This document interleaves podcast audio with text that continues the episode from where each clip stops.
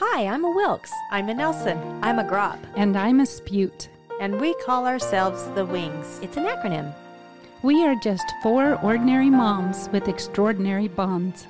The Lord gathers us all under His wings as a hen gathers her chicks, and we hope to offer a place to gather for our friends, family, and all who wish to join us. So, welcome to our podcast conversation under His wings. Welcome. Thanks for joining us. Today, you are in for a treat. We have a special guest with us here. Her name is Krista Rotz.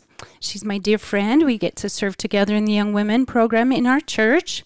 And she is the type of person, um, you know, one of those that the more that you get to know her, the more impressed you become. And I love it. we can't say that about everybody, but I do her. You know, in our last podcast, we discussed the power that comes with making and keeping sacred covenants. And so we thought it might be nice to have a guest speaker today as a follow up, just to illustrate how someone has learned how to hold tight to, to their covenants and, and benefit from the power and blessings that come to them as you go through some difficult, difficult things in life.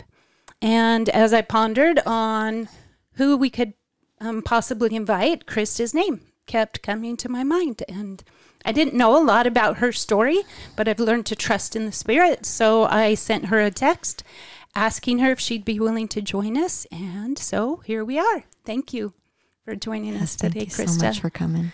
We're really looking forward to learning from her and the Spirit today as we discover why the Lord brought us all together. So um, as a little teaser today, I know that Krista is going to tell us a little bit about how some knights in shining armor fly planes instead of ride horses. and how sometimes you have to wade through some mud and storm tossed seas, um, maybe feeling a little unanchored at times before you find your happily ever after. So here we go. Um, well, since we're talking about covenants today, why don't we start with this question? When were your feet first placed on the covenant path? Well, um, I was born to really wonderful parents who had a really loving, good relationship with each other and a happy marriage. When I was 10 years old, we moved from my childhood home in New Mexico to a really small town in eastern Utah. And there I was introduced to the Church of Jesus Christ of Latter day Saints. I converted to the church, but my parents didn't join me. I was 12 years old at the time. So that's the very beginning of how my feet were blessed to be placed on the covenant path. I really feel like I was guided to this place. It has always felt like home to me. And I have always been extremely grateful, not only to those who so lovingly taught me the plan of salvation there in that little town, but to my parents who had who at a very young age let me choose this path for myself. That is a blessing. There's a lot of parents that, that don't allow their kids to do that. So that says a lot that they trusted in you and, and your willingness wanting to do that. Okay, so you grew up as a member of the Church of Jesus Christ of Latter day Saints, and I'm sure had lots of experiences along the way. And then I understand you were married in 1981. And so at that point, you thought you had found your happily ever after, right? Yes, I had the true gospel of Jesus Christ in my life and the rest, as we know, is all laid out and easy, right? you find a good man, you get married in the temple, you have beautiful children, and you live happily ever after. That was yeah. that was what I was planning on, and, and so, everybody else does what they're supposed to do. Exactly, yes. exactly. So I did those things. Um, it was difficult on my wedding day, I have to say, standing, um, leaving my parents outside the temple, um, unable to be there with me when I uh, was married inside the temple. So I'm grateful to the living prophet we have and some of the changes that have happened for people. Absolutely. Yeah. Um, in my own family, my daughter is getting married next week, and her husband is a recent, or her fiance is a recent convert, and his family isn't members at all either. So this recent announcement where they can actually be married and then right away go in and get sealed, that's what's going on. So we'll have that civil ceremony, right? And then, you know, a couple hours later, we get to go and have them, um, you know, have them be sealed in the temple. But that way they get to be included, and it's it's such a significant Such a- um, blessing. a beautiful thing. So the whole family Yeah. on both sides can be involved. And in our church, we we believe that civil marriage, as the words always say, is is you're married until death do you part. But um, we believe that in our sacred holy temples, we can then go in and be sealed by priesthood power for eternity. And so when we get married, we don't expect it to be just until hard times or until we die. This is something we hope to enjoy forever. Yes, and I'm so glad to hear your story. That is beautiful. That um, that all the family members can be there to share the beauty of that day, and then the sealing, holy sealing, can take place in the temple. But back in my day, I left my parents outside the Hmm. had door. to be hard and hard on them. I can't imagine as Yeah. a mom missing out on my daughter's wedding. there was a nice thing that happened as my brother was coming over to um, for some of the after ceremony um, get-togethers, family get-together, and his car broke down, and the temple president lent my parents their car, and so they were able to go and rescue my brother. and how I felt like that was a tender mercy to take their mind off the fact that they weren't with me; they were busy doing something else good at the time. So Yeah, for sure. anyway, but uh, it was hard. I remember seeing the little tag in my wedding dress my mom had made, says "Made with love by mom," oh, as I put it on. Oh, how sweet. So, but what a glorious thing to be married in the temple of our Lord. It was such a beautiful day. So, I'm I'm just grateful for that opportunity. Mm-hmm. So I think I heard you say that you started out your marriage in Massachusetts and Utah and then eventually moved to Texas. Tell us about that. Yes, so we spent the first two to three years in Utah where I had my two sons. And then we had the opportunity to move to the beautiful East Coast to Massachusetts where my two daughters were born. And I loved my time in New England. Again, just beautiful people there. Things were good, but we were an awfully long way from grandparents. And so when my husband completed school, we decided to try to find employment um, in a place closer to my family. So the resumes went out. And I remember clearly the day when I learned that my husband's new job would be in Texas. I struggled with that. It was considerably closer to our parents, but my sister had lived in West Texas for years, and for whatever reason, I just did not want to move there. Mm-hmm. Lubbock, Texas was not in my plans. but after praying, I knew it was in the Lord's plans. I'm not a good pianist, but we had an old piano that my kids took lessons on, and I could plunk out a hymn when I needed to. And I remember sitting in my little apartment in Worcester, Massachusetts, and plunking out, I'll go where you want me to go, dear Lord, singing at the top of my lungs with tears just streaming down my cheeks.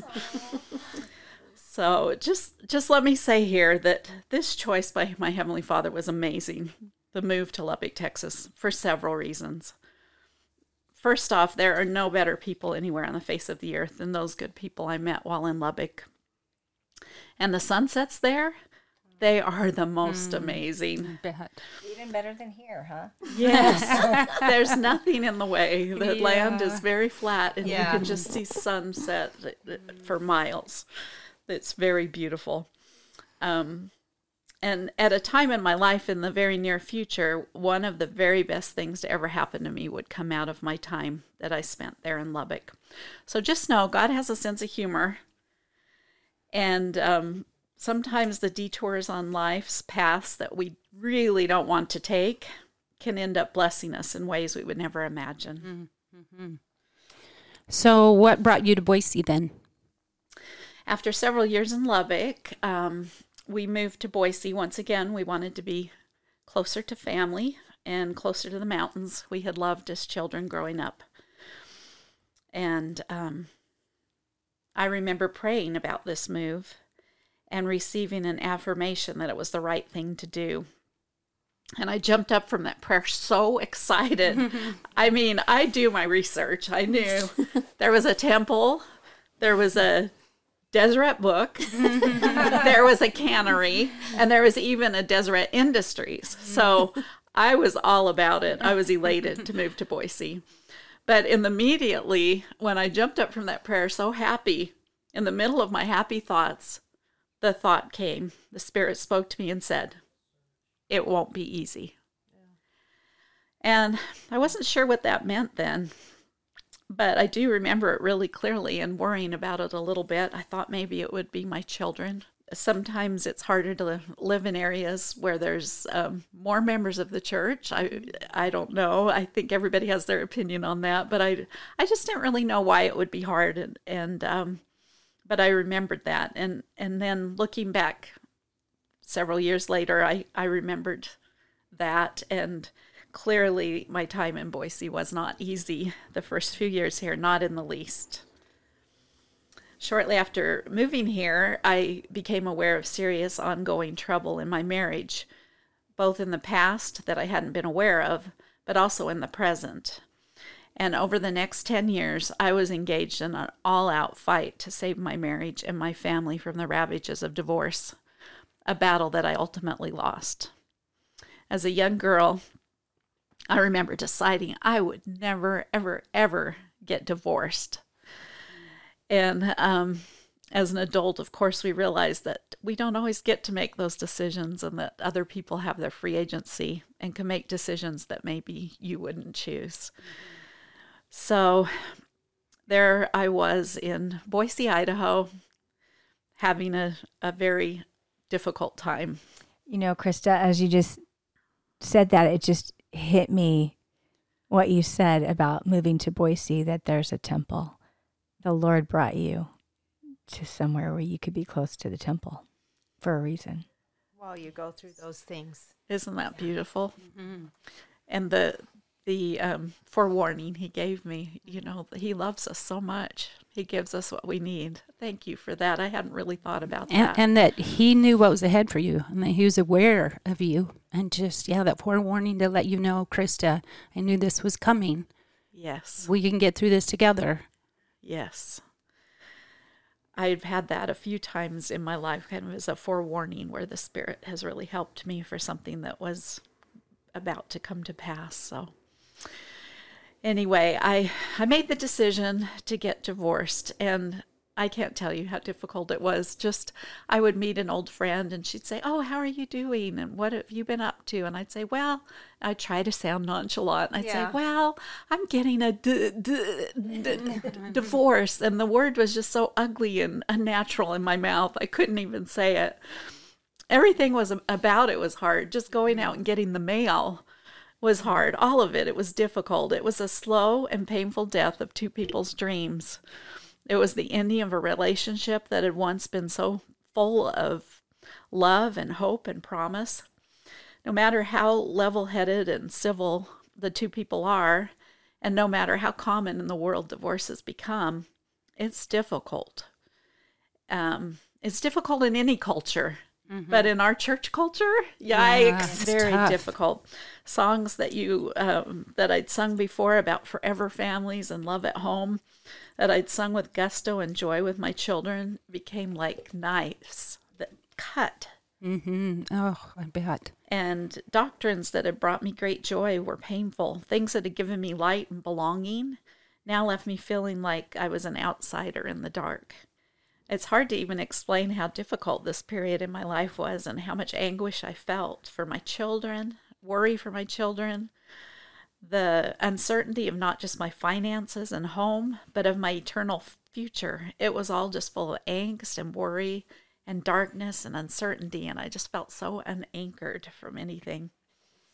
I remember during that time seeing a dear sister from our ward that I had been assigned to visit teach at at that time. It's ministering now, but she had been through a divorce a year or two earlier. And I thought I'd been really understanding with her. I sat with her and tried to love her through that. And I knew it was particularly difficult for her. But when I went to uh, church and saw her, at the same time I realized I was getting a divorce, I just went right up to her and just threw my arms around her and I said, I am so sorry. I understand now. I am so sorry. It was just an extremely challenging time for me. Yeah, I think that sometimes until we've been through through what somebody else is going through, we, we try to be compassionate, but when we've actually experienced that pain, we really understand on a deeper level, don't we? And I know you said you're worried about your kids. I know some have talked about how difficult it can be for children, even sitting in primary and seeing families can be together forever when they're in either a hard abusive family or a family that's falling apart and and we need to be sensitive to those things right and you mentioned even yes. getting the mail i know for me too right now having had a father that passed away and all his mail is being forwarded to me i i can relate to that i know how hard it is to go out and get that mail every day and see his name there and be reminded that he's gone and so i can Something I can understand. So simple, yes. yet it's so hard. yes. Oh, so true. Uh, I was really blessed, though, that uh, about four months before I decided to divorce at our state conference, Elder Holland was there and he spoke and he talked about staying in the gospel boat no matter how hard the tempest rages and the rain pours down. And I remember him in the way only he can said, "I've I've seen your back float, buddy, and it's not so good. You better stay in the boat." You know. and, um, but his his message to stay in the boat resonated with me mm-hmm. at that mm-hmm. time, and it became my mantra at church. Uh, if someone was giving a beautiful lesson, I remember in Relief Society a lesson about David O. McKay and how much he loved his wife and how good he was to her. And I just felt like running out of the room. I mean, that was my total physical bodily instinct was to remove myself from the room. But I would just say in my head over and over, stay in the boat, stay in the boat, stay in the boat. Mm-hmm. Um, I was grieving my marriage and the death of it. And those of you who have experienced grief know that any little thing can trigger your sorrow. You think you're doing well, and then just something will trigger this immense sorrow. And I would be sitting at church and thinking I was doing okay. And then a man, a couple rows ahead of me in church, would simply put his arm around his wife and the dam would break and the tears would fall. And again, I would start in my head stay in the boat, stay in the boat, stay in the boat going mm-hmm. to church mm-hmm. was really hard at that time but I I did it because I knew I needed to take the sacrament and have those beautiful promises given to me and to keep my covenants with God. It was the only way I could get through this. Mm, yeah. I always loved going to the temple, but I loved it even more when my world fell fell apart. It was a haven and a place of peace and comfort for me. I just learned to never go on a Friday evening when all the people yeah, were on the date yeah. night. yeah, that was smart. so I you would never find me there on a Friday evening. Um, I remember a day when I was out visiting teaching again at the time. Um, my companion was actually your sweet mother-in-law, mm, Sherry. Mm-hmm who who just taught me so much about the gospel. I love her. It's interesting that we had those connections before we even met. I yes. really knew each other because, and then cool. you came and into then, our ward, and my mom was your companion. Yes, yeah. I went from from your mother-in-law to your mom, oh, and what wonderful cool. companions they both amazing. were. I loved them both so much. But I I remember this particular lesson I was giving. It was talking about rejoicing in temple worship and there was a quote from George Q Cannon, and as I read it, it struck me like lightning, and I'll I'll never forget it. The quote said, "Every temple lessens the power of Satan on the earth and increases the power of God and godliness, moves the heavens in mighty power in our behalf, invokes and calls down upon us the blessings of the eternal gods." Well, I had been in a fight with Satan for my family, and it seemed like he was winning, and I was ticked off. I was kind of mad about that. So when I read that that lessened the power of Satan on the earth, the temple, I determined if I could lessen his power by spending more time in the holy temple, I would. And so I I remember that um, visiting teaching message having a huge impact on me at that time. Mm, yeah, I like that. So, how do you feel that your covenants brought you peace and power through this horrible, difficult time? Well, as I dedicated myself to temple worship, and I did, I looked forward to my time in the temple. there were truths that I felt my Heavenly Father teaching me. He was my one source of peace and strength. In a world where my trust of others had been broken, I was blessed to know I could always trust Him, that He was there and that He would walk me through this. I think I felt what Elder Christofferson said in a his last conference address in April of 2021. He said, The covenants God offers to his children do more than guide us, they bind us to him, and bound to him, we can overcome all things. So I, I didn't feel alone. I felt bound to my Father in heaven. I love that. It was during this time that I often felt close to my relatives on the other side of the veil as well. And I felt that they were somehow supporting me in my trials as I did their work in the temple. It was a sweet exchange. Mm-hmm. I was blessed to learn some important truths about temple covenants. So I remember asking my bishop about my temple sealing. I learned it was still valid, even though my spouse was no longer a member of the church. This was puzzling to me, and I thought about it a lot. I mean, we learn in Young Women's the temple sealing's all about finding a wonderful man and being sealed together, right? Yeah. and we all learn that. Now he was out of the picture, but the ceiling remained, and I I wasn't sure how that worked. And in fact, my sealing to him was not count- canceled until much later when my appointment to be sealed to my current husband was made. Mm-hmm. I waited that long. So this gave me pause to think long and hard. And the truth I came to believe about temple blessings is that they are the conduits through which the Lord is able to bless his covenant people. So when we're sealed, it's like a conduit through which the Lord can bless us. And the ability to have these blessings poured down upon me could very much be affected by my own worthiness, but not by other people's. No blessing would be withheld from me by the actions of another. And it was sweet when I learned that.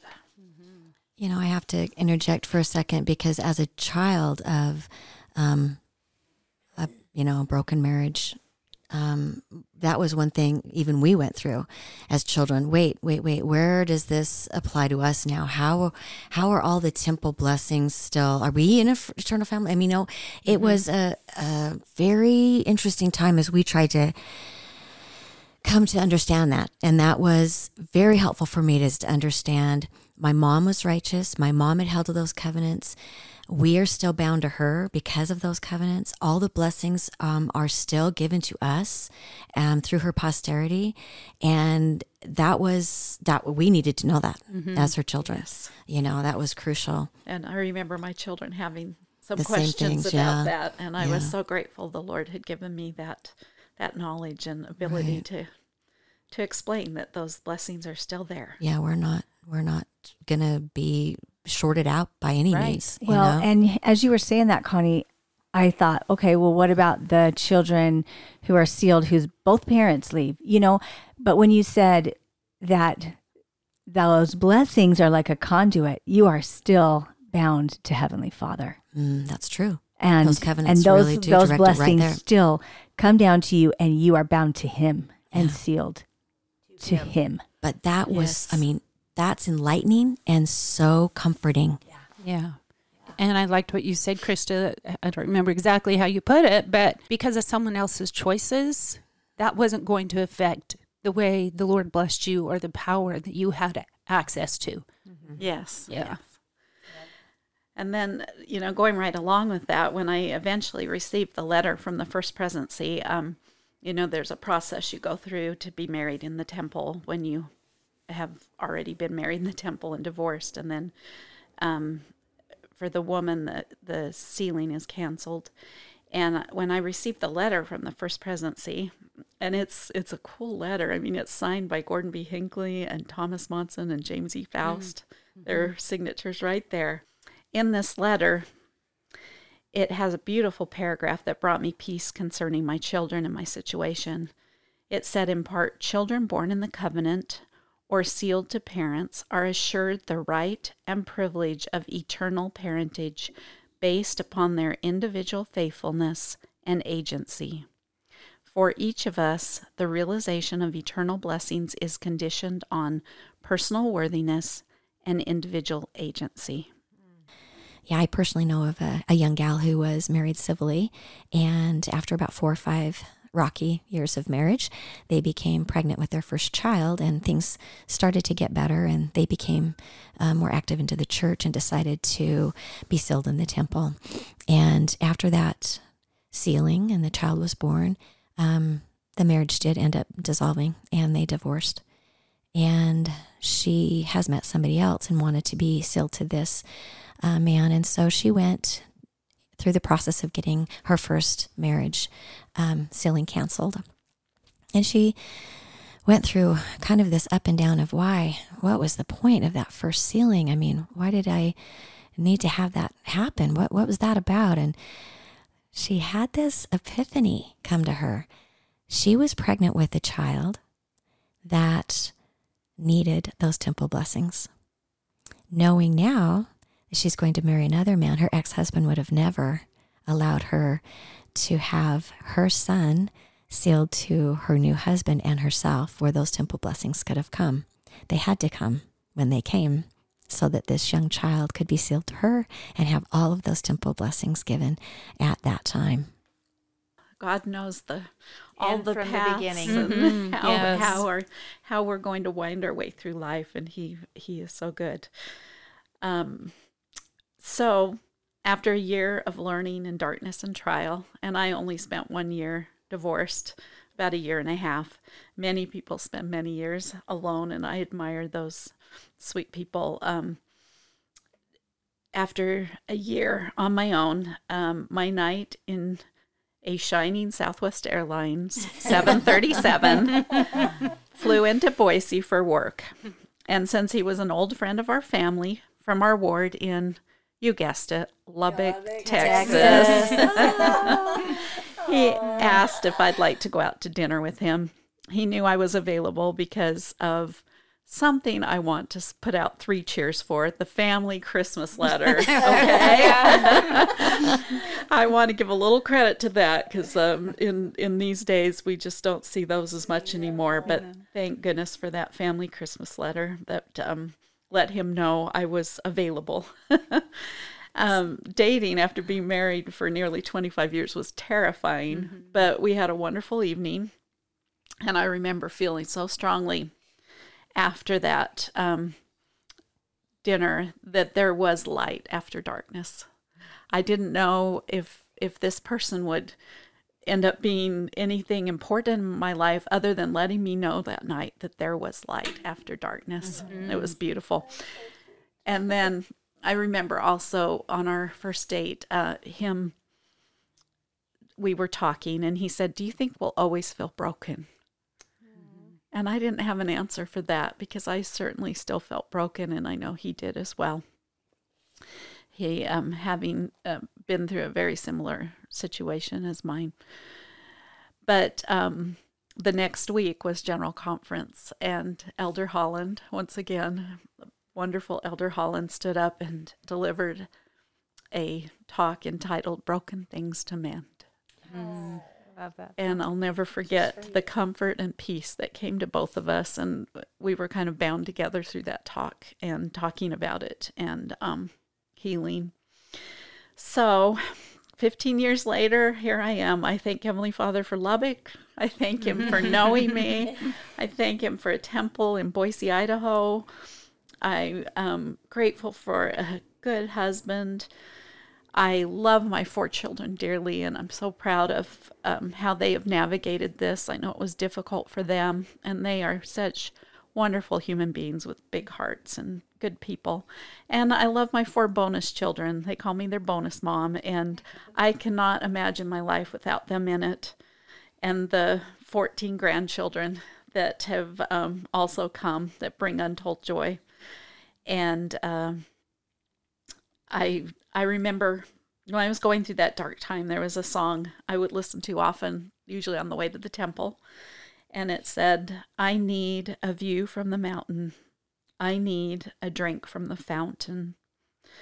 Life is better now, less tumultuous, but there's still cloudy days, and there's still some days when I'm really thirsty. and on those days, I know just where to go. And I also know there's always light after darkness. That's beautiful. Thank you for coming and sharing your testimony and your experiences with us. And we hope that um, you listeners will be able to to apply this in your own lives. That whatever struggle, whatever mountain you're facing, that you will turn to the Lord and hold true to those those covenants that you've made. Hold fast to them, knowing that not only are you bound to your Father in heaven, but He is bound to you, and He will see you through whatever it is that is challenging in your life.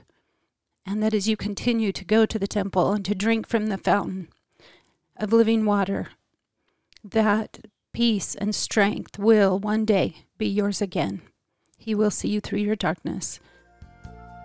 And we leave that with you and hope that you will stay safely under his wings.